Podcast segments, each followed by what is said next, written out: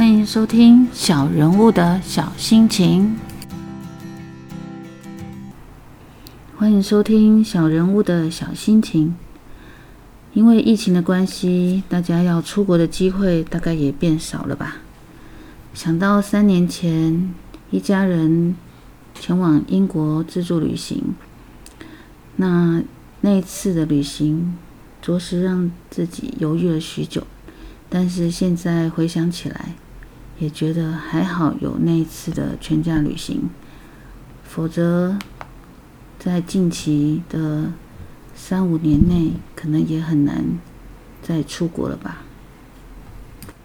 三年前的英国之旅是我第二次到英国，又再一次到伦敦，穿梭在地铁的人群中。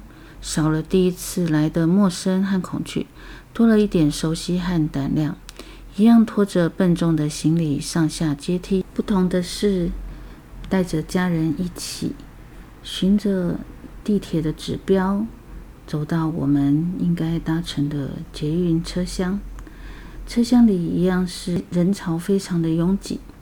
在这些下班时间的人群中，身为观光客的我们。心情也紧张了起来。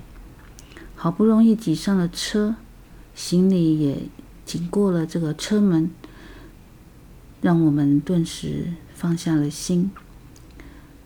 捷运车厢带着我们前往我们要落脚的旅馆，心情也随之雀跃起来。